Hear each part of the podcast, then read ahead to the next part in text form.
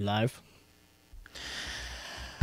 Hello, everyone, and welcome to another episode of the Tip Balls Podcast. Today is Monday, January 29th, 2024, and some of us are down bad. I'm not sure if all of us are down bad, but some of us are for sure down bad today. My name is Michael Palazzolo. My friends call me Zolo. To my right is the one and only Uncle Sam. Hello. And then to my left on the ones and twos, Bruce the Tugboat Venditti. How you doing? His real name's Augustino, in case anyone's wondered. And then last but not least, still live from Marco Island, Florida, we have the true host of the show, the one and only Samuel Randazzo. Hello. What do we say? We jump right in, both feet. Any luck on the chat? I mean, fuck. Yeah, why don't we have a live chat? This is going to be a tough one today. I got a feeling this is going to be a pretty grueling show. I hope Dark Lumen doesn't think that we're ducking him because we have no chat right now. Yeah, why isn't the chat working? He's working on it as we speak. So I don't know where to start. I know you guys are going to all have a lot to say. I know where Uncle Sam. I haven't talked to Uncle Sam. I know where Uncle Sam's head's going to be on this. Sam and I talked for a second last night. I know where his head is on this. I want to hear what you have to say. I read your bio. I agree with you. Yeah. Pretty much, yep. I want you guys to go first. I'm not going to do five things. I kind of want to eulogize the entire season and give a little synopsis going into the off season and where things stand going into next year. I don't want to say it's as heartbreaking as it gets because we've had some pretty big heartbreaks, and I feel like I have good comparisons for this team. But I was with people who were in tears last night. I was with people who were crying. I cried for the wins. I did not cry last night because I had a different feeling. Of course, it hurts to come that far and have what I think it was the second biggest lead ever. In any championship game. And teams were – it's the first team to come back from a 14-point deficit at halftime in a championship game and come back and win. So it's a true choke job. And a lot to choke that bad. Period. For a choke job to happen that bad, a lot has to go into it. A lot of things have to go wrong, and it's Murphy's Law. Everything that can happen will, everything that can will go wrong, and that's how it went. And before we get into the debates, is there any observations you had about the game that you want to share? Is there anything that one way or another, good, bad? And they came out physical, and they outplayed. They outplayed them for two quarters.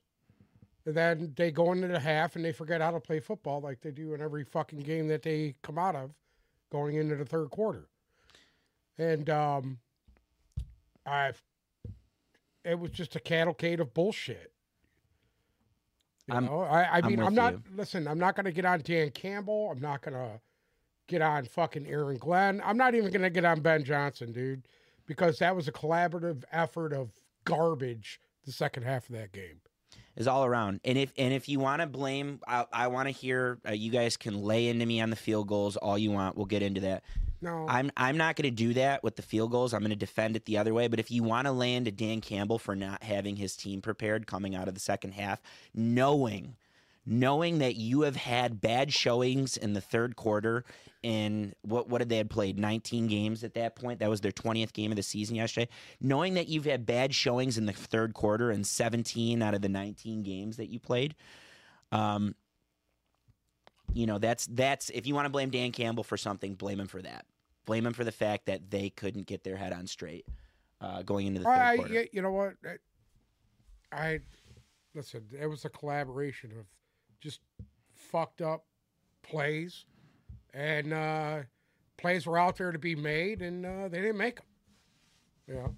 Listen, for the most part, you let a quarterback run around there looking like fucking Steve Young, that nobody was accounting for him, and that just, I mean, I don't know what to say about that. That's Listen, it's on the players, dude. You come out with that intensity, you put forward an effort in that first half like that. Then in the second half, you just shit just didn't go their way. And when it fucking started to go bad, it just tumbled out of control. They couldn't get out of their own way. But nothing that the 49ers did to win that. They did everything. The Lions fucking gave that away. Yeah. With that effort. They gave that away. And I'm not going to sit here and blame Dan Campbell on should he have kicked a field goal? Should he have done that? That's just bullshit, dude. He is what he is. He is what he is. Thank you for saying that. And it just, you know what? They had a good fucking year. They played a team that should have blew them out, and they didn't show up for the fucking first half. It doesn't matter. They're going to get their asshole punched by Kansas City. So, oh, God. What's that? Dude, if you don't think. Go ahead. No, go ahead. No, I think they're going to get their assholes punched by Kansas City. Listen, and ain't nobody beating Patty Mahomes. Go ahead, Sam. Don't focus on the Kansas City comments. We have 2 weeks to talk about that game. Go ahead.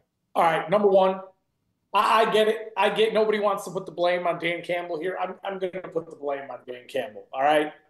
I get it. You got there by being Gambling Dan, Riverboat Dan, hit me with an 18. I get it.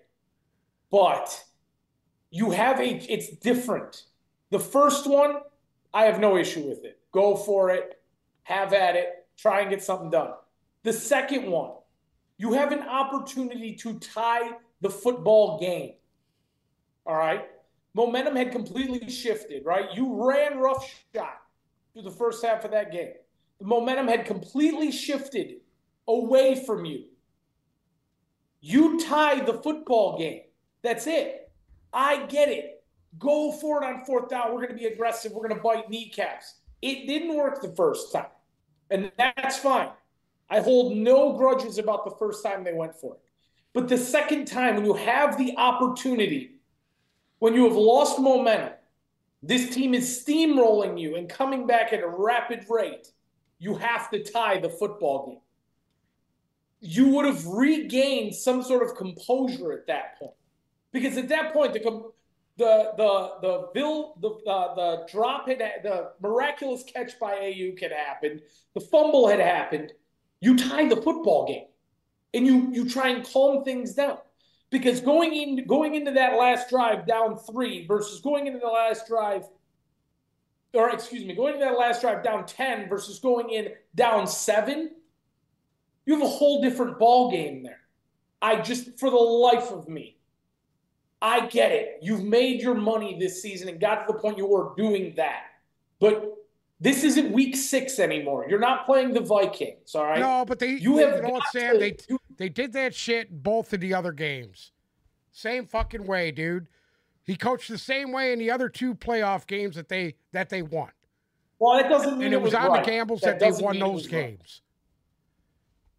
Can I ask you a question? But it wasn't on the Gambles that they won those games. Yeah, it wasn't on the Gambles. It was him going for it all year is what put them in the position where they were in. Can I ask you a question? I don't want to debate. I get it, but you need to know where you're at. It's to tie the game. It's a whole different story in any other situation. But to tie the game and regain some of that composure that they had completely lost was essential at that moment. And it was a bad call. They had 5 possessions in the second half. 5. And one of them was a fumble. Correct. And they didn't get anything done. Okay, so that puts you at 4 possessions. Right. And they didn't get anything done. So why? You know, it is what it is, dude. Is there any part of you that thinks that he didn't kick because he didn't think his kicker was capable of the kick, as opposed to he didn't kick because he's Gambling Dan Campbell and he wants to get the 3. He wants to get the 3 yards because he know he can get it. Is there any part of you that thinks that Dan Campbell didn't believe that Michael Badgley could make the kick? No, there's not. Listen, Josh Reynolds catches that ball. We're not even talking about it. We're not even having the conversation. Yeah. We're not even having this conversation if he didn't drop the ball. So I'm the ball twice. I'm with your sentiments. The first one, it's not even up for debate. It was the right decision. You had a chance to step on a team's net. The game's over. The game is over probably if Josh Reynolds catches that ball. It is. And a few other instances as well. The game's over. I'll get to all of them. But the game's probably over in the first one. No problem with it. Great play call. Ball could have been a little bit better from Jared Goff, but regardless, it was in Reynolds' hands and he didn't catch it. The second one was a little bit further out. We had seen Jake Moody just do the same thing in the first half. One of the biggest momentum shifts in the first half is the Lions are up 7-0. Yeah, and Jake Moody misses a kick, 30 yards. They get the ball almost at midfield, and then they storm down the field again to take a 14-0 lead. So is there any part of you that thought he thinks Michael Badgley's going to miss this kick? That's why he's going for it. That's why he doesn't want to turn the ball over at midfield, because he'd rather his offense be the one, leave it in his offense's hands. One of the best offenses in the league, a top 3 offense in the league. He'd rather leave it in their hands to get the job done and not put it on the heels of his kicker in a high-pressure game where we already have a kicker that's missing kicks in this game. There's no party that thinks that he didn't think Badgley was going to make the kick. I don't, because here's the thing. If he didn't have faith in the fact that Badgley was going to make that kick, then Badgley shouldn't have been on that football team, period. That's where your kicker needs to make his money. That's the one point where the kicker needs to make his money. And the other thing is, the game had already unraveled to a point for me where you've got to change something up. You've got to do something differently to try and slow this onslaught that you're getting hit with down. And I just think if you would have tied the game there, it would have put a tourniquet on what was going on at that point. Because the game had completely gotten out of sorts for them at that point. Nothing was going their way. Nothing was going right. Once the crowd got into that game, they were in trouble. It was a different ball game. And they let the crowd into the game. They let the crowd get into that game. It was a different ball game from there. They let Dark Lumen get back into the game. What's that? They let Dark Lumen get back into the game. He sucks dick, too. But you know what? It is what it is. Listen, the talent level was shown in the second half of that game. This is. Can I tell you something? Yeah. Less the talent level and more the experience was shown in the second half of the game. Kind of. No, I would say a little bit of both. The talent level, too. A little bit of both, dude. But the experience is what's shown. You know? It's tough, dude. You said it on Friday, Sam, where I think that Kyle Shanahan, he's going to choke the game away. I think if Kyle Shanahan hadn't had the 28-3 experience and hadn't had the 2020 Super Bowl experience choking it away and hadn't had choking against the Rams in 2021, I think if Kyle Shanahan didn't have all of those experiences put together, they wouldn't have won that game. I don't think they would have won that game. Because Kyle Shanahan. Can I make another one? Go ahead. Oh, sorry, go ahead. No. Go ahead. I'll go at the end. I have a lot of stuff to say. I think Ben Johnson lost his Washington job yesterday. Why? Because for the life of me, I was sitting here and I was going back and forth on this today. The play calling in the second half of that football game, okay? If you're going to go for it on those fourth downs, all right? David Montgomery was gashing that defense the whole first half, gashing them, all right? When you are up that much, why are you trying to they came out of the half and tried to reinvent the wheel. A little too much for me.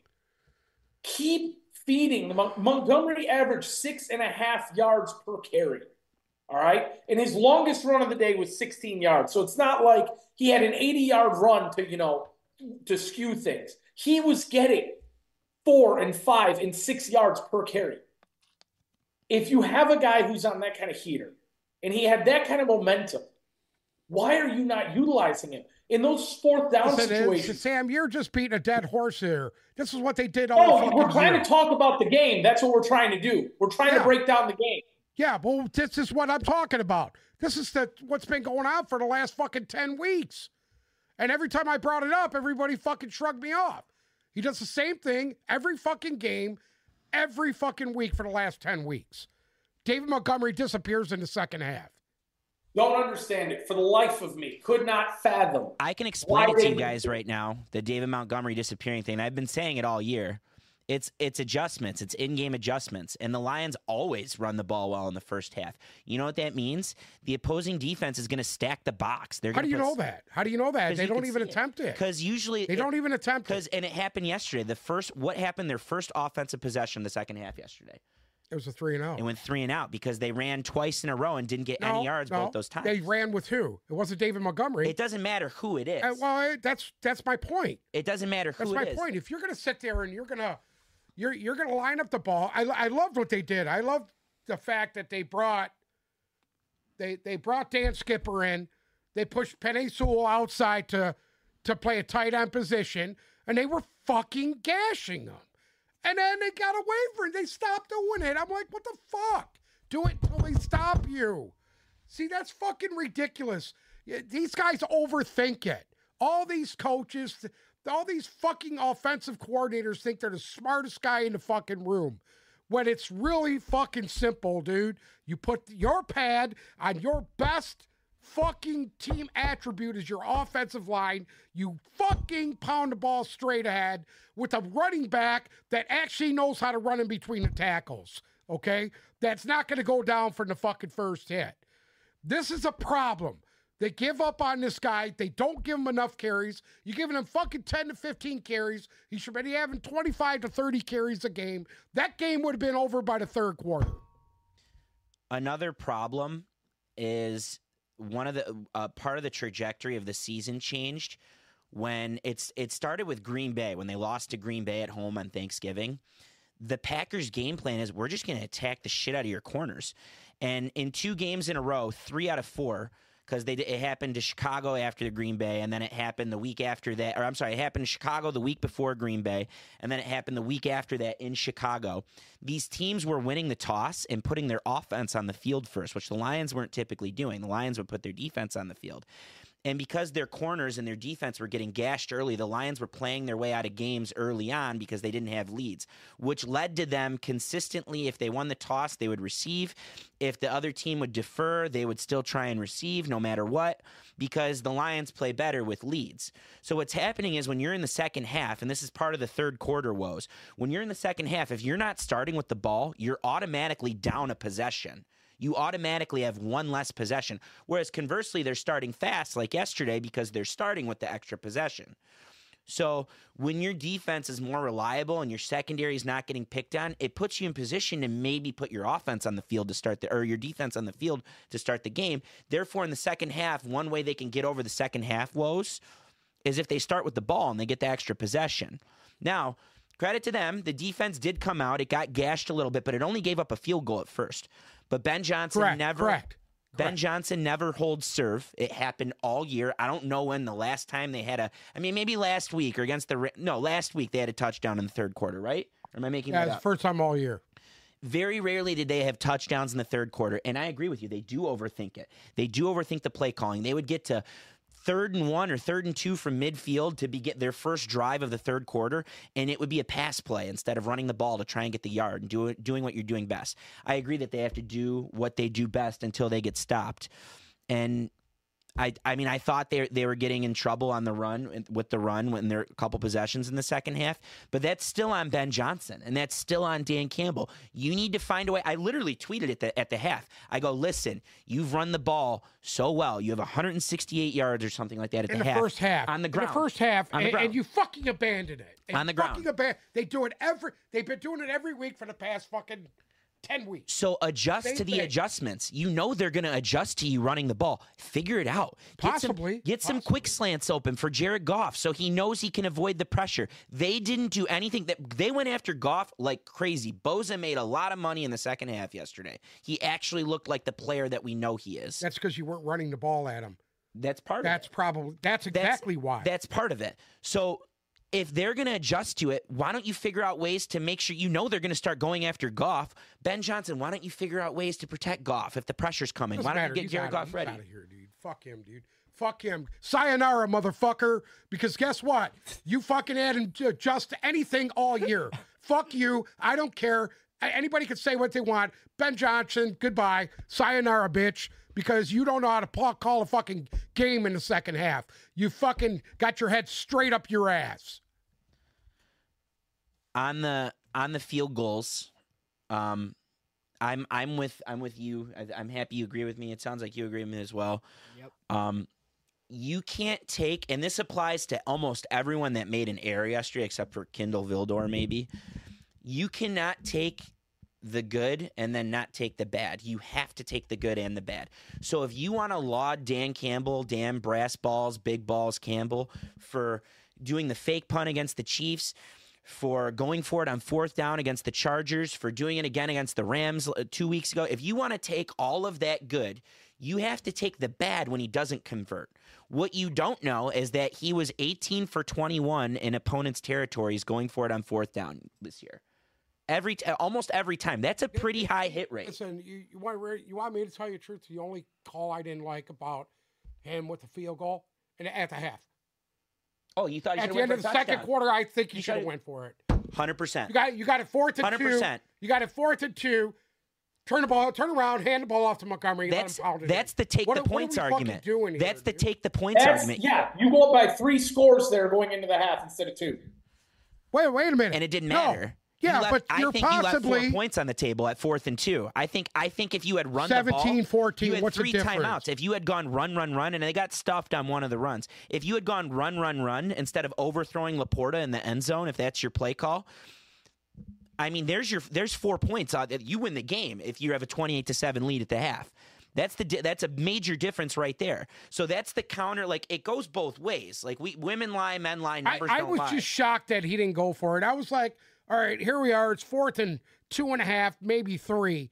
And he's kind of fucking on a thing, looking at where the ball's at. And then he's like this, I'll bring the field goal team in. I was like, what the fuck, dude? Really? Come on, you're the guy. You're the guy. You just showed your team that you're kind of a cunt.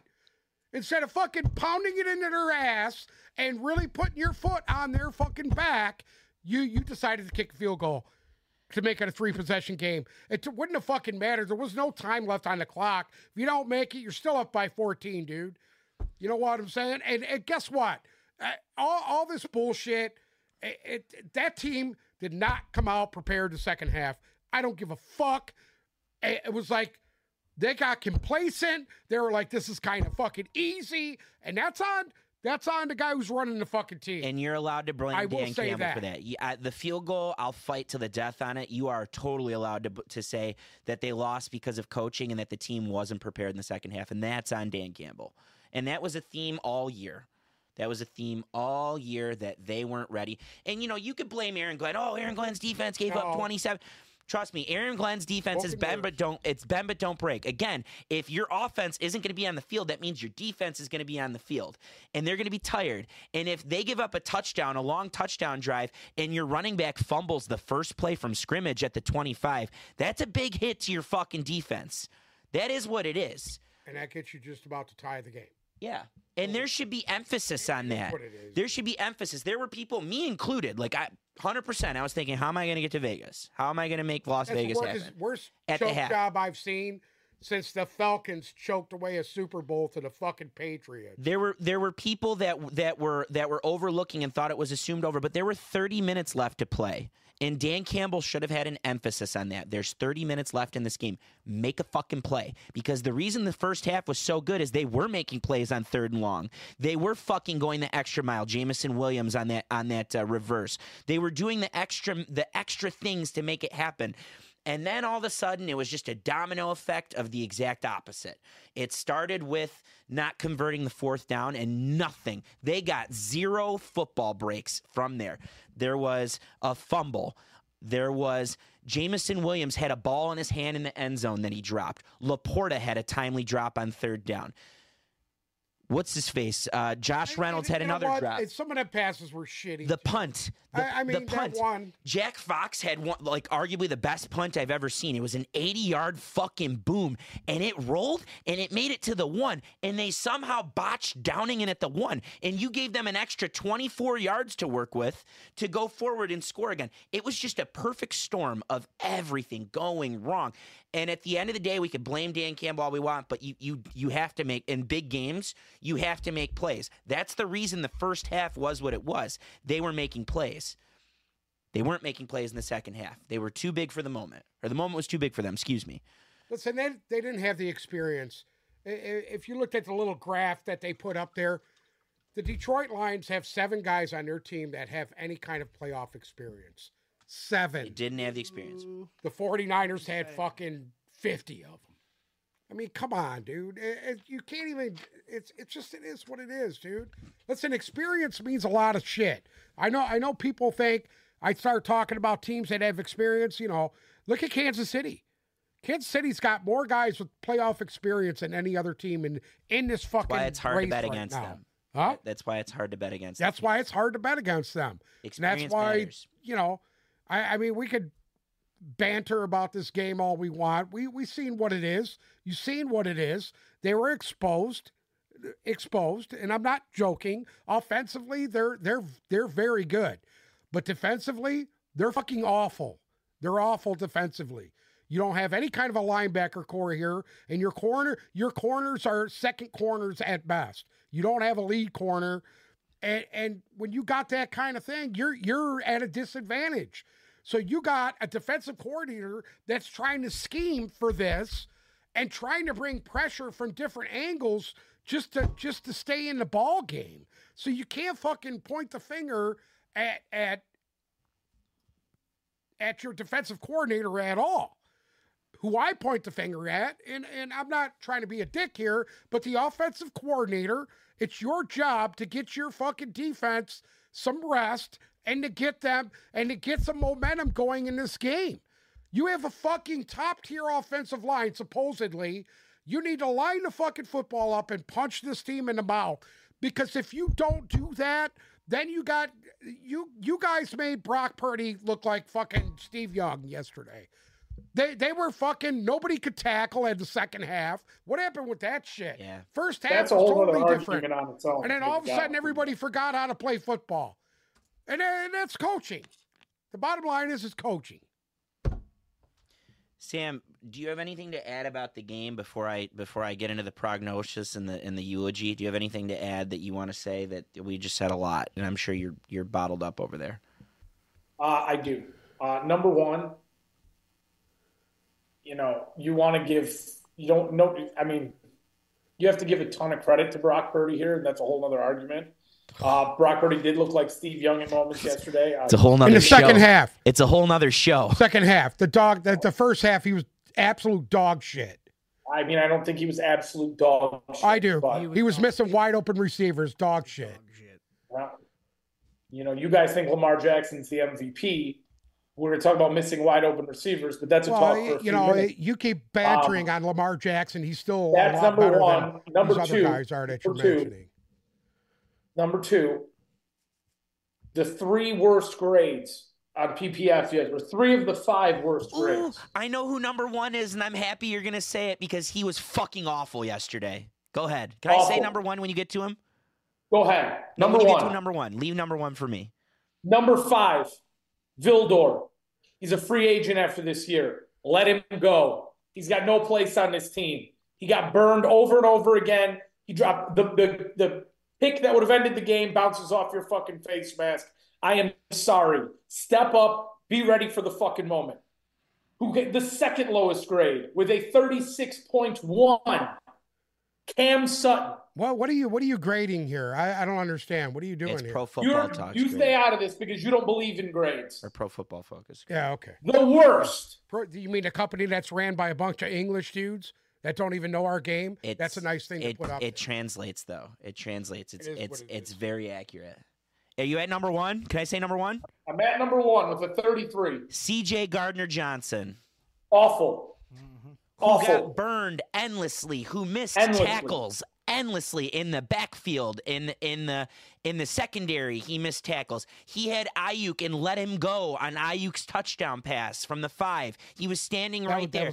He talked endless shit. Endless shit. Going back to 3 months on Debo, he was waving with 5 minutes to go in the second half, and he played like shit yesterday. And really, awful. Really, it was a tip ball against Baker Mayfield. He played like shit since he got back. We did not get our money's worth for C.J. Gardner-Johnson. We did not. And he was awful yesterday. All year. When he was there for the games that mattered, and he didn't stand out to me one iota, including yesterday, the biggest fucking game of the year. Everybody was excited to have this guy here. Now everybody wants him gone. I'm not saying I want him gone. I'm saying he was fucking shit. I'm saying he was horrible. Yesterday, he was very bad. Well, why don't we talk about what was really horrible, and the reason why those guys were left out hanging on a limb is that the defensive line was dog shit the second half of that game. 100%. Maybe that had something to do with it. They couldn't get any kind of fucking pressure. You got a fucking little fucking 5'10" quarterback that you can't even fucking tackle because your lane, you didn't keep your fucking lanes, dude. Listen, it's a collective thing, dude. You can't expect. You knew that these corners were not that great to begin with, which means you're leaving them out on an island because you're dropping all your fucking linebackers into the secondary, and you're not bringing any kind of pressure to pressure this guy. And when you did, it was ineffective because you were bringing it from the wrong angles. And he killed you up the middle. He killed you up the middle of your defense, and you didn't have anybody there to fucking rectify that. And that's a fucking issue. Because you got no linebackers on this team. High school Anzalone. Once Derek Barnes went out, it was fucking over. They looked like a complete different dog shit defense. Did anybody notice that, or was it just me? Once Derek Barnes went out, they were not as effective as they were prior to him going out. Anzalone had a pretty good game. Now you talk about Malcolm Rodriguez's interception that fell in his lap. I get it, dude. Listen, he's a special teams guy. That's all he is. I keep hearing Jack Campbell. I don't see Jack Campbell. He's got fucking high school itis because he's making fucking plays 30 yards downfield when he should be up at the line of scrimmage fucking thudding people. It's just fucking ridiculous already, dude. It's ridiculous. They are not talented on defense, and until they really put a serious effort to fix that, the same thing's going to fucking happen next year. Go ahead, Sam. Keep going.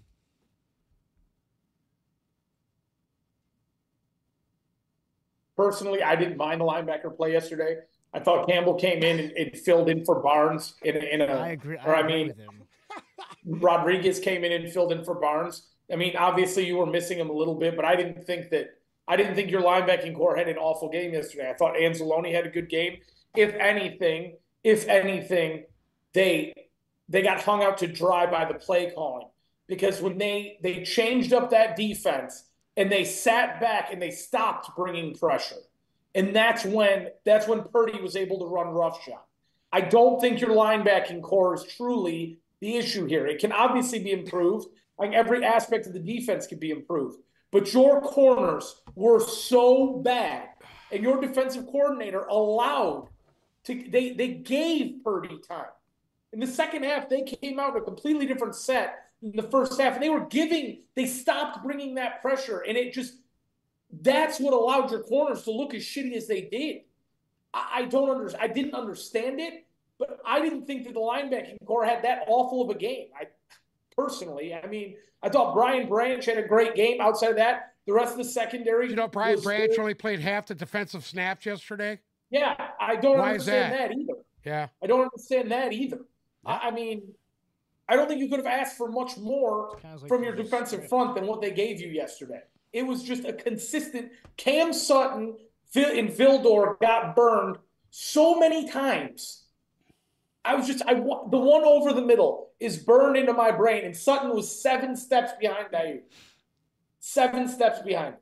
And it was all day long. Gardner Johnson, I don't care if they re-sign him or not. He's more of a noise. And didn't step up in the big game that they brought him there for. I don't know. But I don't want to blame the linebacking core. I didn't think that they had an awful game. They weren't good.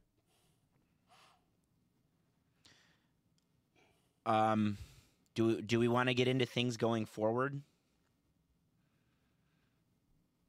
I'd love to talk to.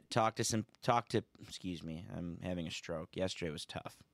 Talk everyone off the ledge. Can I talk everyone off the ledge for a second, Bruce? Have at it. If at any point you want to go through a list of guys that are going to be free agents too, that would be awesome. We have all of March to do that. Okay.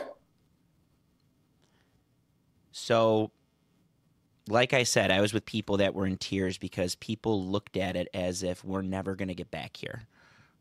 Because that's how 91 was. It's like, enjoy it, because you might not ever get back. And then sure enough, it took another 33 years to get back. I don't believe that. I think this team is set up for some crazy success for the next 5 years, maybe more. I think yesterday almost it happened for a reason. I think it needed to happen. I feel like yesterday needed to happen because you need to learn how to win in this league, but you also need to learn how to lose. And more importantly, you need to learn how to correct the mistakes that made you lose. And if you don't have yesterday, you don't learn how to win in the big games when the time comes if you don't know the blueprint for how yesterday went. So that's why the 49ers are what they are. They've spent 3 or 4 years since they were in the Super Bowl in 2020 tampering and tinkering to get to this point to where they can get a team to go back to the Super Bowl. They didn't panic when they were down at the half 24-7. Of course, I still think they backed into a win, and of course, they needed endless things to go wrong for the Lions in order to get the win. But the 49ers didn't panic, and they did everything they needed to do, and you can't take away any credit from Ayuk or Brock Purdy or George Kittle or McCaffrey. They executed everything they needed to execute. Nick Bosa, the linebackers, Warner had a monster second half. They did everything they needed to do to be in position, and the reason they did everything they needed to do is because they had been in the Lions' position before, the position of choking games away, and they learned from it. And that's what I think this is for the Lions. I don't think this is 91. I don't think this is going to set the franchise back decades. The comparison, I have four really good comparisons, The first one I can think of is the 07 Red Wings. They choked away a series against the Anaheim Ducks, a team who they were better than. And they made some mistakes down the stretch. I think they outscored them in the series, and they ended up losing the series in the Western Conference Finals. The Ducks went on to win the Cup in 07. Guess what? The Wings came back, won it in 08 with one of the best teams all time in the salary cap era, and then almost won it again in 09. They learned from 07 so they can rectify it in 08. The 03 Pistons. They came out of nowhere. There was a slow build with the Rick Carlisle Pistons. Slow build. Then all of a sudden they were good. They still didn't have Rasheed at that point, but they were good and ready to compete. The 03 Pistons, they got swept by the Nets in the Eastern Conference Finals. Swept. They went back into the drawing board. They ended up getting Larry Brown. They acquired Sheed. They drafted Darko. It didn't really mean anything, but they did enough to get themselves in position to win in 04, and they shocked the world in 04. All because they learned from 2003. Another great example was the 2011 Tigers. Without getting their asses handed to them by the Texas Rangers for, I think it was two straight years. No, at least one. They beat the Rangers in 11, I think. Regardless, the 2011 Tigers had to learn from losing to the back-to-back World Series runner-up Texas Rangers, and then they were able to turn it around. They got swept in 2012, but they had to learn from losing in 2011 in the ALCS from the Rangers to get back to 2012. My favorite example is a recent one. It's Michigan football. I think last night's loss for the Lions was akin to Michigan's loss against TCU 2 years ago or a year ago. I think that's what it was. That's what I see it as in the equivalency scale. They were a team knocking on the door. It was a slow build to get there. All of a sudden, they were talented enough to compete, but the moment was too big for them. The moment was too big for the Lions yesterday, just like it was for Michigan in 2022. Well, I think that when you take that young core, the pillars of this team, other than Jared Goff and Anzalone, the pillars of this team are all on rookie deals. They're all acquired over the last 3 years. Hell, four of your biggest contributors are Jahmyr Gibbs, Sam Laporta, Jack Campbell, and Brian Branch, and they're all rookies. And the guys last year, Hutchinson and Kirby Joseph, it's only their second year in the league. The year before that, it's Amon-Ra St. Brown is one of the best receivers in the league. It's year 3 for him.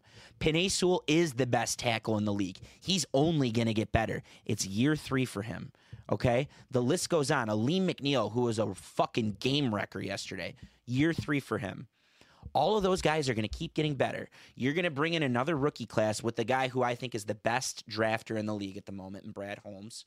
and you're going to get key contributors on day one, you have $61 million in cap space. None of the Final Four teams can say that. The team you played yesterday has 1.5 in cap space. The Chiefs are in the negative cap, and the Ravens are crunched against the cap because of Lamar's contract. Of course, you got to sign Jared Goff, and you got to give extensions to Sewell, St. Brown, McNeil, some of these other guys. But you have more cap space than a lot of teams in the league. You're a top 5 team with salary cap. Guys are going to want to come play here. They're going to want to see what's going on, and they're going to want to be with Dan Campbell, okay? I think this is the start. I think this is only the beginning, and it's only going to go up from here. And you needed yesterday to learn how to do things going forward, because you know damn well that all of those guys, that Sam Laporta is not going to drop that timely ball. If Josh Reynolds gets signed and comes back, and I really hope Josh Reynolds is back, that Josh Reynolds isn't going to choke the game away in the big moment, that J-Mo is not going to drop the ball in the end zone. That's all going to continue with a full off season of work. That bad taste in your mouth, you remember that for 54 weeks. The San Francisco 49ers that you lost to yesterday, they have been waiting for that opportunity longer than you have, because they had a bad taste in their mouth over the last 2 years. Whether they want to make the excuse last year that they should have won if their quarterback didn't get injured, or they want to make the excuse 2 years ago that they should have won against the Rams on the road. Regardless, they had been waiting for that longer than you, and their offseason, their last 2 off seasons, were meant to retool to get to this point to where they can graduate and go to the Super Bowl. And now they're here. So you are the Niners next year. Dan Campbell said it perfectly. It's not going to be easy to get back. It's going to be a lot harder. Everyone's going to want to take a piece of you. You're going to have a harder schedule. But I know, like, if there's one person I trust to correct this and learn from this going forward, similar to how he said we're going to use this as fuel when they were robbed against Dallas, I think Dan Campbell's going to use this as fuel. And going forward, you're going to see – I'm going to book flights to New Orleans as soon as I can, March, whatever, when the flights open up. I'm going to book flights to New Orleans next year, because that's where next year's Super Bowl is. And I guarantee you, remember this. Remember this right now. I told everyone I was with last night, remember this conversation, because I truly believe the Lions are going to be in the Superdome next year, playing in the Superdome for the Super Bowl. I believe that with all my heart. And I think this is the beginning of something great. So it's not goodbye. It's that was fucking awesome. Let's see what you can do going forward. And I truly believe in my heart of hearts that this is all different. This whole team, this entire year, this special ride that we've been on all year has been different from day one. This isn't same old Lions. Did they make a lot of mistakes yesterday? Yeah, but this isn't same old Lions. They're for sure going to be back. You don't have to worry about it. Just like the Wings came back in 2008, just like the Tigers came back to the World Series in 2012, just like Michigan football came back this year and won it all, just like the Pistons came back in 2004, I think the Lions, this incarnation of the Lions, is going to be back next year. I think they're going to have home field in that NFC Championship game, and I think they're going to go on to the Super Bowl in New Orleans, and I think they're going to win it. I feel very good about it. I feel very confident about it. We've only just begun, and the best is yet to come. I promise you. Fucking goddamn. Well said. Hey, man. What happened in Baltimore yesterday? Yeah, let's move on. The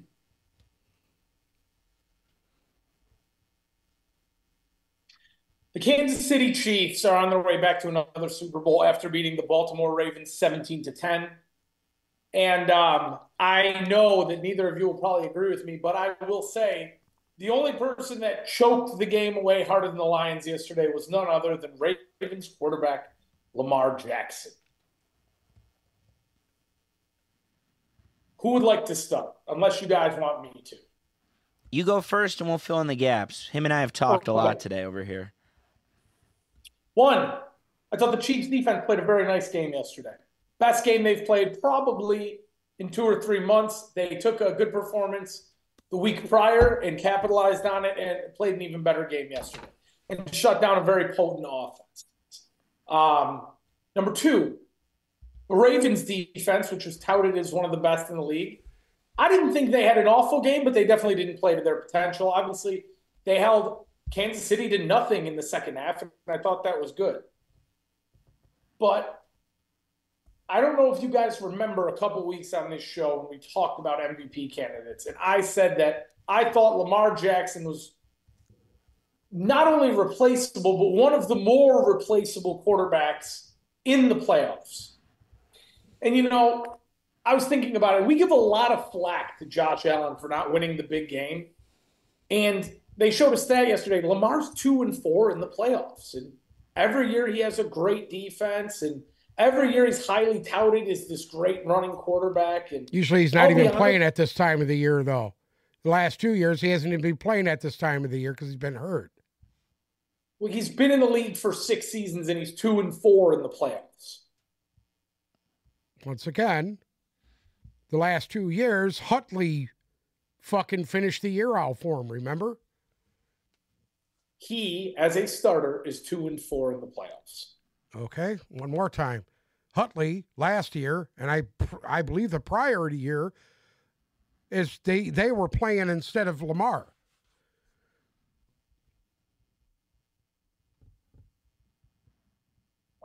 He hasn't been to a championship game since what? They lost to the Patriots? Am I wrong on that or no? Deflategate? Isn't that the last time he's actually been to an AFC championship game? AFC championship game. That was the first AFC championship game it looks like he's ever played in. That was Lamar's first AFC championship game. Huh? That was Lamar's first AFC championship. Am I right on that or no? But they haven't been back there since then, no? Yeah, that was his first AFC championship game. That's the first. That's what I'm saying, but he's been hurt. He hasn't even played in the AFC championship games prior to that. They didn't. Because they were getting bounced out prior to that. The last 2 years, he's been hurt. But they hadn't made another AFC championship game. Correct, but this is why they brought in their new coordinator, was to make Lamar kind of seize the moment. Hey, the guy played great all year. Okay? This is the shittiest game I've seen him play all year was fucking yesterday. They just did this thing. Like I talked about it a long time ago. They did this thing, this cat and mouse game where they played to their opponents. Like, yeah, they blew some teams out here and there. They blew the Lions out. They did a number on the 49ers. They did some damage here and there, but there were big games against lesser teams where they would choke it away. Like they had a bad loss to the Browns. They had a bad loss to the Steelers, and those teams weren't really that good. I mean, the Browns were okay, and it was in Cleveland, but they played this cat and mouse game all year. And when you're playing the Chiefs, you cannot play cat and mouse. And let me give you a cat and mouse moment. I think this is on coaching. I think this is on, I don't know who their offense was. Tom Munkins, their offensive coordinator. Yeah. And John Harbaugh. I think this is on them. You're down 17-7. You're knocking on the door. You have the best kicker in football. Why are you telling him to force a throw into the end zone? Why are you doing that? That doesn't make any sense to me. Play for the points. Run the ball, which is what you do well. If you get stopped, let Justin Tucker kick it, make it a one-score game. Your defense did its job. Let's be honest. The Zay Flower fumble. That fucking crushed. How about the Zay Flower penalty? That crushed. How about the Zay Flower penalty? That puts them at the 5. Yeah. You know? That crushed them. Yeah, I mean, it was bad. Those are bad. I mean, the fumble's tough because it's a tough play. He's diving for the end zone. Yeah, the turnover, listen, they're talking about removing that. They need to leave that the fuck alone. No, don't touch it. Leave it the way it is. Why do anything to go against the defense? Why would we not help the defenses? I just don't. I don't get it.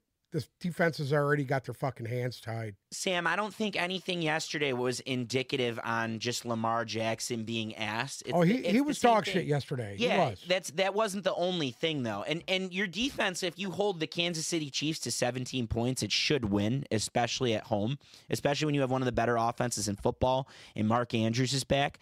I don't think it was just Lamar Jackson. I thought the play calling was brutal. Yeah, they didn't use likely at all. What did he catch, one ball? They didn't use likely enough. I don't think they used Lamar's legs enough. And I'm not trying to make excuses for Lamar. He was bad. He missed a lot of shit yesterday. And when he was on, his receivers weren't on. Travis Kelce caught 11 balls. The story is the Chiefs.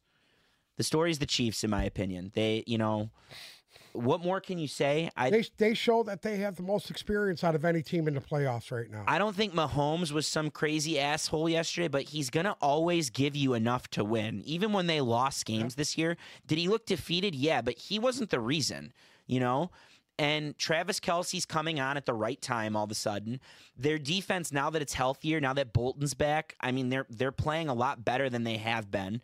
Chris Jones looked incredible yesterday. I thought Chris Jones really stood out yesterday. I don't know about you guys. No, nobody's talking about they were playing without their best offensive lineman yesterday. Yeah, they were. And they were pretty fucking solid against What's Joe Tooney's probably prognosis? The best defense in playoffs was the Ravens. I thought they were. Sam, what's Tooney's prognosis? He'll be back in time for the Super Bowl. I mean, yeah, they didn't play with their best offensive linemen, and they still played well. Uh-oh.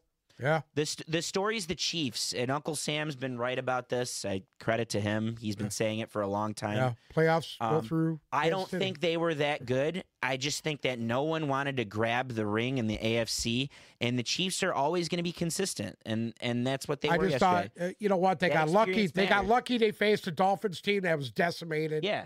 Okay, but luck, the Bills, nobody's scared of the fucking Bills. The luck matters. The luck factors. Yeah. You need luck to get this far. The 49ers played the two luckiest games in a row. The 49ers backed into two wins, and here they are. They're in the Super Bowl. The Chiefs went into Baltimore. Like, you can't take any credit from them. The Chiefs went into Baltimore. Went into Buffalo. Went into Buffalo, too, and they won both of those games. People were saying, can Mahomes win on the road? I mean, at what point do we start having the conversation on Mahomes? What point do we start having the, like, he's easily number two, right? Not even up for debate. Not even, like, we're not debating that he's. Number two what? Number two all time for quarterbacks. I think he needs a little more success here. Who's number three? What's he going for, his third Super Bowl? Who's number two for you? Peyton Manning? Well, I mean, I still think Peyton Manning. Montana. Manning. I think this dominance that Mahomes is on and how they've done it differently. Eli Manning. How they've done it differently every time. I think this dominance, it has to be accounted for. If he wins, like, come on. He's 26, 27, and he'll be at 3, and he'll have played in what? This is his 4th Super Bowl, right? Yeah. He's only got one loss? Yeah. I mean, fuck. Yeah. That's some shit. And then I swear to God. Well, Kyle Shanahan should have beat him the first time, and he didn't. He's going to get another shot at it, so we'll see. If that's the incarnation, you can't hope for those kinds of mistakes out of the Chiefs when you play the Chiefs that the Lions gave up yesterday. If that's the incarnation of the Niners that shows up against the Chiefs, they're not going to back into a win. The Niners have to play a perfect game. Zola was switching the camera so nice the last episode. You know, when one of us would start talking, he'd actually put the fucking camera on. It was so nice. Why am I going to do that if you're both talking at the same fucking time? Are we? Yeah. Oh, okay. Go ahead. I mean, go ahead. Hey, guess what? That's what happens. You're the one that holds the goat meter over there in Florida. Is Mahomes in that conversation yet? Can he at least be number two? Do you agree with me yet or no? I would have Mahomes at 3 right now. Who's 2? Montana. Fuck the 49ers. I agree. I mean, I don't love Montana, as we know, but he's this is the thing. So if we want to talk goats, right? He's this generation goat. I think he's better than Brady. Skill-wise, absolutely. For sure. It's not even debating that.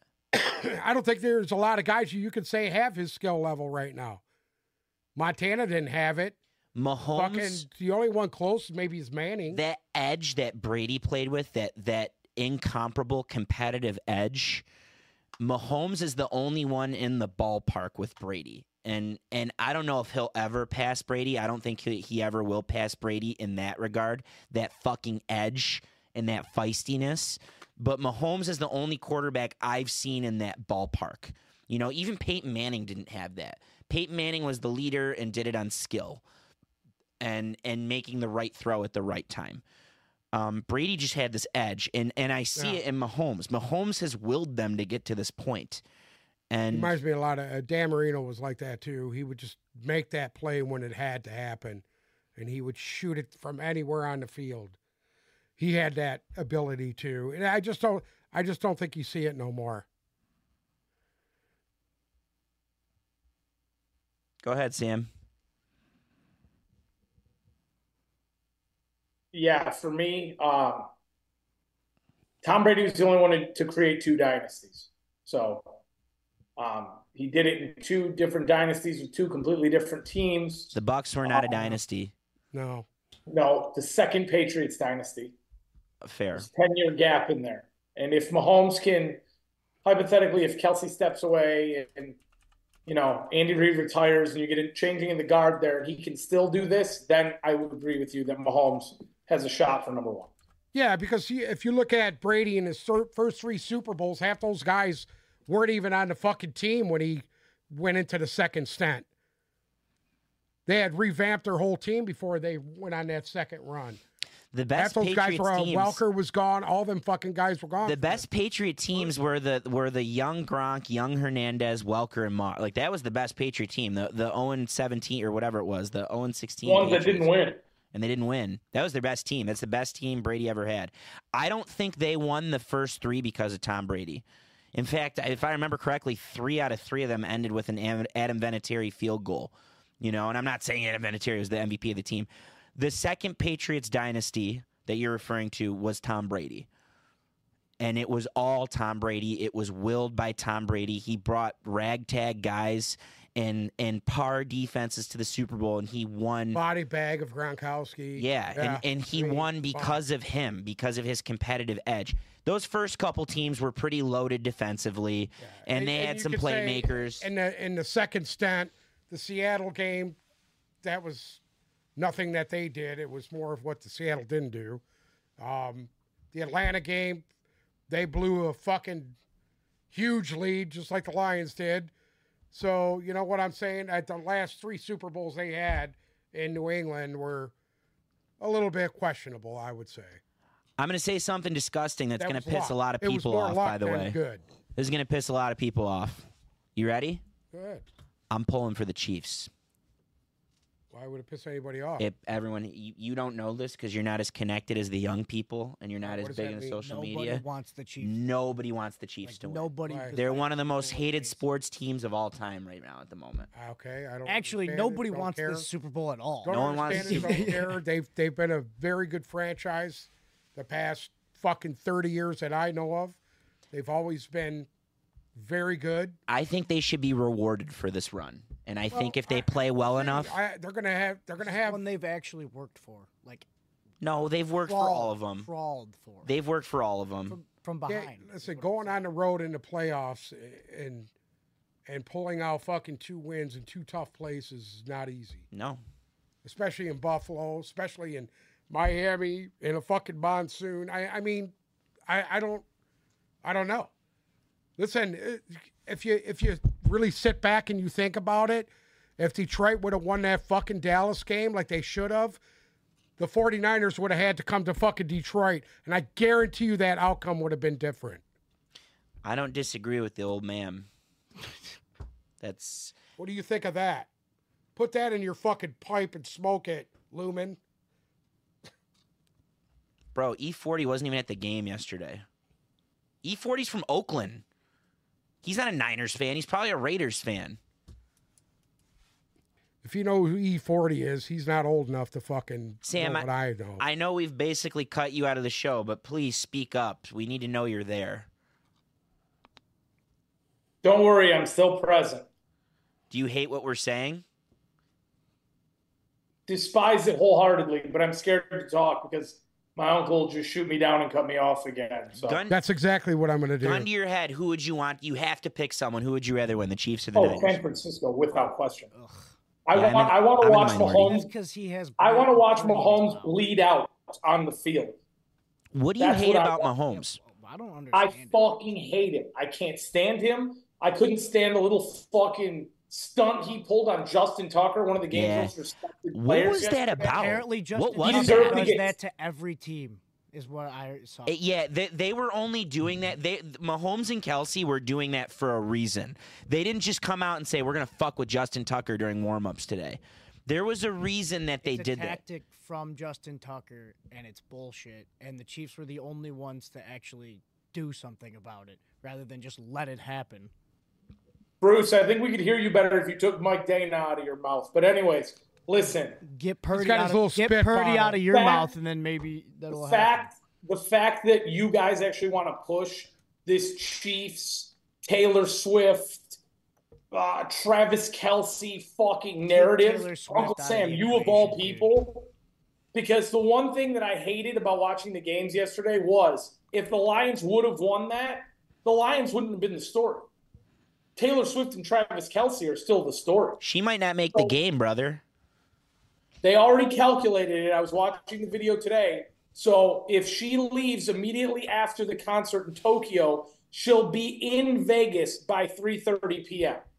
Hey, that's what I thought. I thought if I left by a certain time, I'd be in Houston by 4 p.m.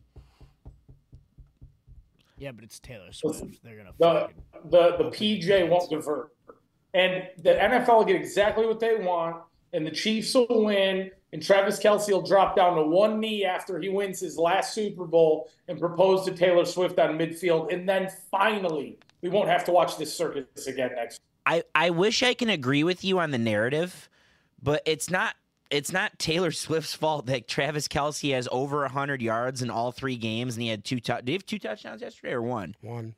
It's not Taylor Swift's fault that Kelsey's fucking balling right now, you know? Yeah, she's going to show up to games because she was the biggest pop star. She's literally one of the biggest musicians of all time. How is that, dude? How is she such a big pop star? She's dog shit. Her music. All right? It's a joke, dude. People love her music and whatever. Her messaging. She's a fucking joke. Creative. Flat ass, flat titty. Fucking, you know what? I seen pictures of Travis Kelce's ex-girlfriend. She's fucking smoking. And for to go from that to Taylor Swift, you know what that is. It's a fucking money grab. So guess what? He better sign his little fucking $30 billion prenup and get it while he can get it now. Because after this Super Bowl, he's planning on retiring. He better fucking marry her now. He better marry her now. Because if not, that fucker will die broke. She's a billionaire. So I don't think he has to worry about dying broke. They broke up. He'd be taking her money. He ain't shit. That's what I just said. He fucking doesn't marry her. He's done. You know? Dark Lumen says, haha, she is flat. This is true. She's flat. Her ass is flat. She got no titties, okay? Let's be honest, okay? She got bird titties. Dark Cumin says, mid. Good music to cry to, though. Anyways, I hope that San Francisco absolutely destroys them. Absolutely fucking annihilates them. I hate the Chiefs. I still think the Chiefs had the easiest road to the fucking Super Bowl. They played a destroyed Miami team. They played Josh Allen, who's a choke artist, and they played the biggest choke artist of all time, one of the most overrated quarterbacks in the league right now, we talk about the moment being too big. The moment was too big for Lamar yesterday. He fucking choked. He was panicked the whole game. Couldn't get any. He had no fucking pocket presence whatsoever. He was the reason why they lost. At the end of the day, the Chiefs, to me, made it here with the easiest path out of everything. Your broken Miami team couldn't go into Buffalo and beat Josh Allen. Hold on. The Chiefs had the second easiest path. The 49ers had the easiest path because they required two teams to choke in order to get in. Tell me I'm wrong. I can't disagree with you there. Thank you. And as far as the Ravens go, I think the Ravens shot themselves in the foot more than they were beaten up by Kansas City. I mean, come on, dude. They shot themselves in the foot, dude. Listen, they had a rough way to go in their first two possessions. Kansas City came out. They dominated the line of scrimmage. But then as it played in, it was a closer game than that. In the second half, they drove the ball really nicely. Yeah, they were moving. It's not like the Chiefs didn't score. The Chiefs were shut out. It was 17-10, right? They didn't score. Or 17-14. They didn't score the second half. Didn't score. No. What was the final score in that game? 17-10. 17-10. They literally had shut the Chiefs out in the second half. Yeah. Did you see that? Yeah, Commanders? They shut each other out. Hire Mike McDonald, Commanders. What's that? What was that, Sam? They shut each other out besides the Baltimore field goal in the second half. Right. And that's what happens when you fumble the ball through the fucking end zone. That game was so good in the first half, too. Hey, it was a hard-fought game, a little sloppy at times, but, you know, you expect more out of Lamar Jackson. I totally agree. I expected more out of him. I expected him to be fucking the MVP. On that stage. And he wasn't. On that stage, you need more. At the end of the day, you need more out of Lamar Jackson. Even if it's just a little more, you needed more out of Lamar Jackson. And absolutely. That was ultimately the difference. Absolutely. Because Mahomes wasn't, he didn't play out, like, no, it's not a game we circle for Mahomes yesterday. They're doing it the way they've been doing it. They're running the ball. I thought Baltimore should have ran the ball more instead of leaving it up to Lamar to just run around and wait for somebody to get open downfield. That was dog shit. That's the offensive coordinator there. That was dog shit bullshit. For the record, Lamar Jackson has 12, count them, 12 turnovers in his 6 playoff games to 9 total touchdowns. For the record. Say that again? He has 6 fumbles and 6 INTs in his playoff career to 9 total touchdowns. That's not good. And a QBR of 72. I think Brett Favre had more turnovers in the playoffs than he did. So, but Brett Favre also won a fucking Super Bowl. So, amen. Yeah. So,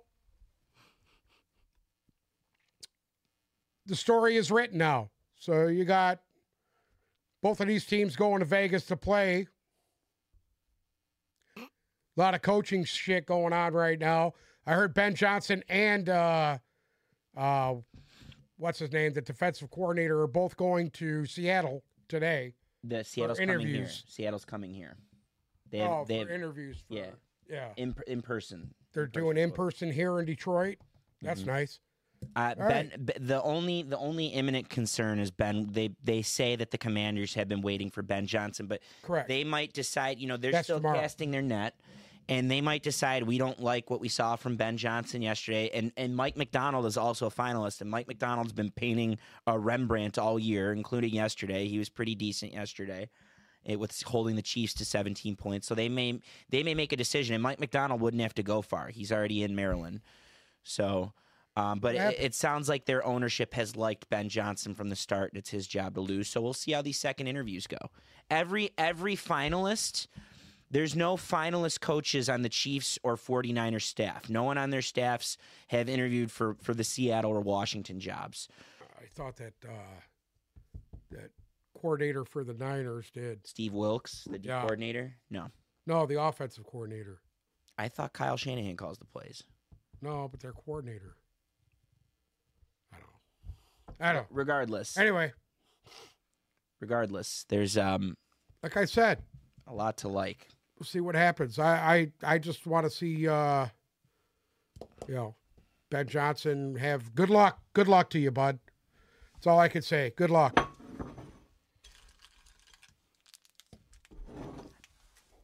I want Ben Johnson to stay. I don't.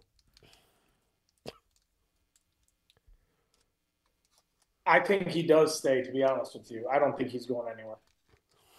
I wouldn't be shocked. Go ahead. We've cut you off the entire day. Go ahead. I think there's a part of him that probably wants to try to run it back. And, I mean, I'll be honest with you. I don't – does he really strike you as the solid head coach? Does he strike you as a true head coach? I think he's going to be one of those guys that's better off an offensive coordinator for some reason. I think that the fact that Washington wasn't all over it today like we expected them to be kind of says something to that narrative. I think Aaron Glenn's a better prospect than he is. For a head coach, yeah. Aaron Glenn's a motivator of men. We don't know that because we're not in the locker room and we don't hear enough about Ben Johnson. People have been saying it for years that he's a good leader and all that. I haven't seen it.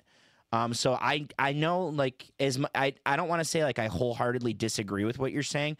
I know your sentiment and where you're coming from. And I wouldn't be shocked if they're sitting there right now licking their chops thinking we should run it back. I think Aaron Glenn's going to be back. I know he's got the in-person with Seattle, but I truly believe Aaron Glenn's going to be back. And I wouldn't be shocked if Ben Johnson waits one more year. Is Washington that good of a job to leave for? Is it that, like, everyone else has turned it down and their process hasn't been great? So is it really the job? Is that the job you want to leave for? I think there were better jobs. Who's the only guy capable of going into Washington and turning that around? I mean, let's be honest. Bill Belichick. It's not a guy who's not got any head coaching experience. You can't do that to one of these young guys. You'll fucking ruin them. You need somebody that has experience of Vrabel, somebody that's been a head coach. Otherwise, you're fucked. I agree. I think Vrabel's the perfect guy for that Washington job. I think you have to bring in a Vrabel or a Belichick. I agree 1,000% with you. Vrabel's a fit with both jobs. Yeah, you're walking into a shit show in Washington, and you need a guy. You don't want the guy who walks into the shit show for it to be his first rodeo. You want somebody to go there and kind of sweep up the mess that's already been there before. Right, and I think the Seattle job is actually a lot better than that. I mean, you're walking into a team that all you really need is a quarterback. I mean, you got a solid defense, good receivers, good running backs. All you got to do is go in there and get yourself a quarterback that can actually be consistent, and then you're all right.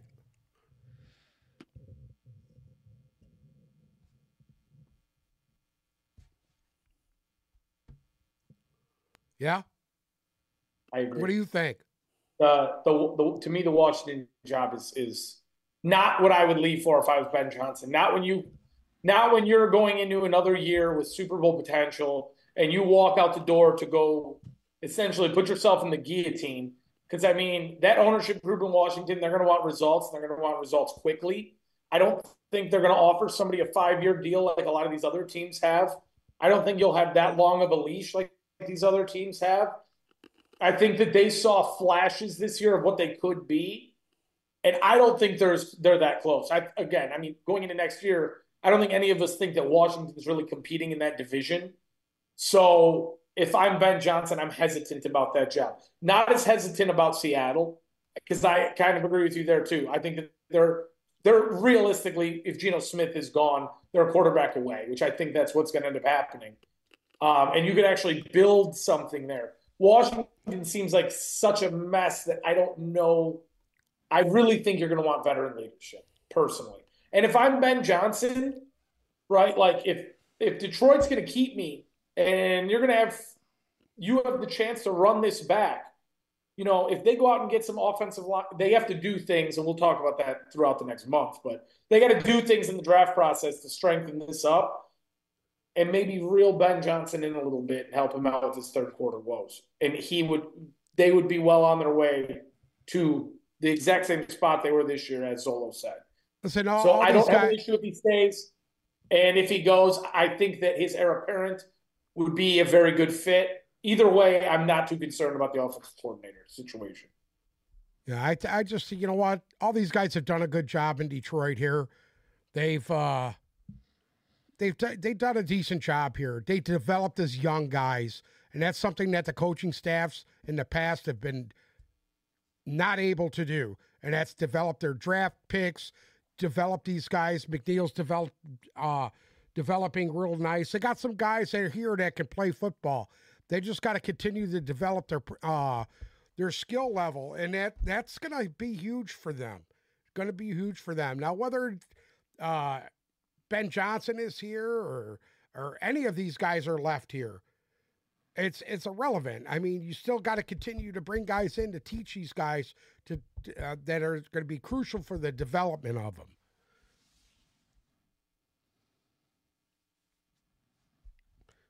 Amen to that. Yeah. Amen to that.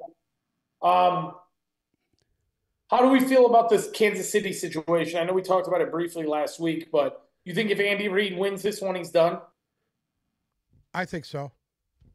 I think he's had enough. Doesn't look like he wants to coach anymore, to be honest with you. How old is he? 60 what? I don't know how old he is. He's not in the greatest of shape. He looks like he needs to just go eat a burger somewhere, sit on a beach. Right now, I don't. You don't think he's done? No. I think Kelce's done. I don't think Kelce's done anymore. I did a couple weeks ago. Retiring. I don't think he's done anymore, though. He's already said he's retired. What's his brother? Where did he say that? He said that. He's retiring with his brother. I've never. He said that last week. He did not say that. Oh, I thought I had seen that he said he was going to retire. I seen a little fucking article. I seen a glimpse of it. I didn't actually read it. I think especially if they win the Super Bowl, which is not, it's totally in the realm of the possibility that they could win the Super Bowl. I think Kelce could look at Mahomes and be like, you know, I'm playing a position that has longevity. Guys can play close to 40 if their brains aren't mush. And yeah, this year sucked, but all it proved was in a year that sucks, we could still win a Super Bowl. Let's see what else we can do with a team that might be better and healthier next year. I think that that's what that's trending towards with Kelce. Is that an odd take? No, like I could see a situation where they run it one more time. Like I could definitely see that, but I would also not be shocked, because if we want to break this down like this, yeah, Kelce's best 3 games of the year have been these 3 playoff games. Like realistically, that's what it is. So well, it was that one weekend at tight end, Chicago, tight end, whatever. He had the huge game. He was good against Chicago. Yeah, the first Taylor Swift game. TS1. How banged up was he, or disconnected, or whatever, all year to where the Chiefs did have a shitty season, like a shitty season by Chiefs standards? Like, what was going on? Because Travis Kelce's never been that guy who turns it on and off, and it was off for a good portion of this year. Yeah, but I think by him not having the huge games helped Rice to develop. Because Mahomes was actually looking for him. Imagine an extra year with Rice. They go find another tackle to replace whoever's on the right side there. You get an extra year with Rice, who's his sophomore year. He's a year later. You still have Kelce. Okay, you go find another receiver, which they've needed all year. You have Pacheco, or whoever else is running behind that line. Like, why wouldn't they want to, hey, let's maybe run it back again? Why wouldn't they want to do that? You know? That's just my 2 cents. If Andy Reid gone, that changes a lot of things, I think, for a lot of people. But if there's continuity with the staff, like when Jimmy Johnson was gone, that they didn't pack it up with Barry Switzer, they fucking started running it again. You know? Yeah. They probably give Spagnuolo that. They just weren't able to win it. What'd you say about Spagnuolo? I think he'd get the head coaching job. Yeah. You know, promote from within. Maybe. You promote from within. Unless somebody else decides to go there. He wouldn't do that to me. He wouldn't make me root for that. Maybe Nick Saban. Maybe Bill Belichick. What better situation for him to walk into than that if Reed decides he wants to leave? Yeah, but I don't think Bill Belichick would do that to me. He wouldn't make me root for the Chiefs. They're two different guys. Him and Andy Reid are two different animals there. Mahomes and him would knock it along. Anyways, does anybody have anything else to add for today? I'm good. Pretty much sums it up. I mean, I don't know. What else we say here? Amen to that.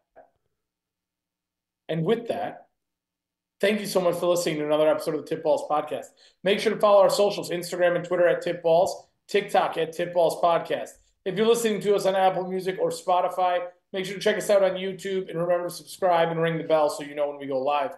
Join us in the chat and talk us up Monday and Friday between 4:30 and 5.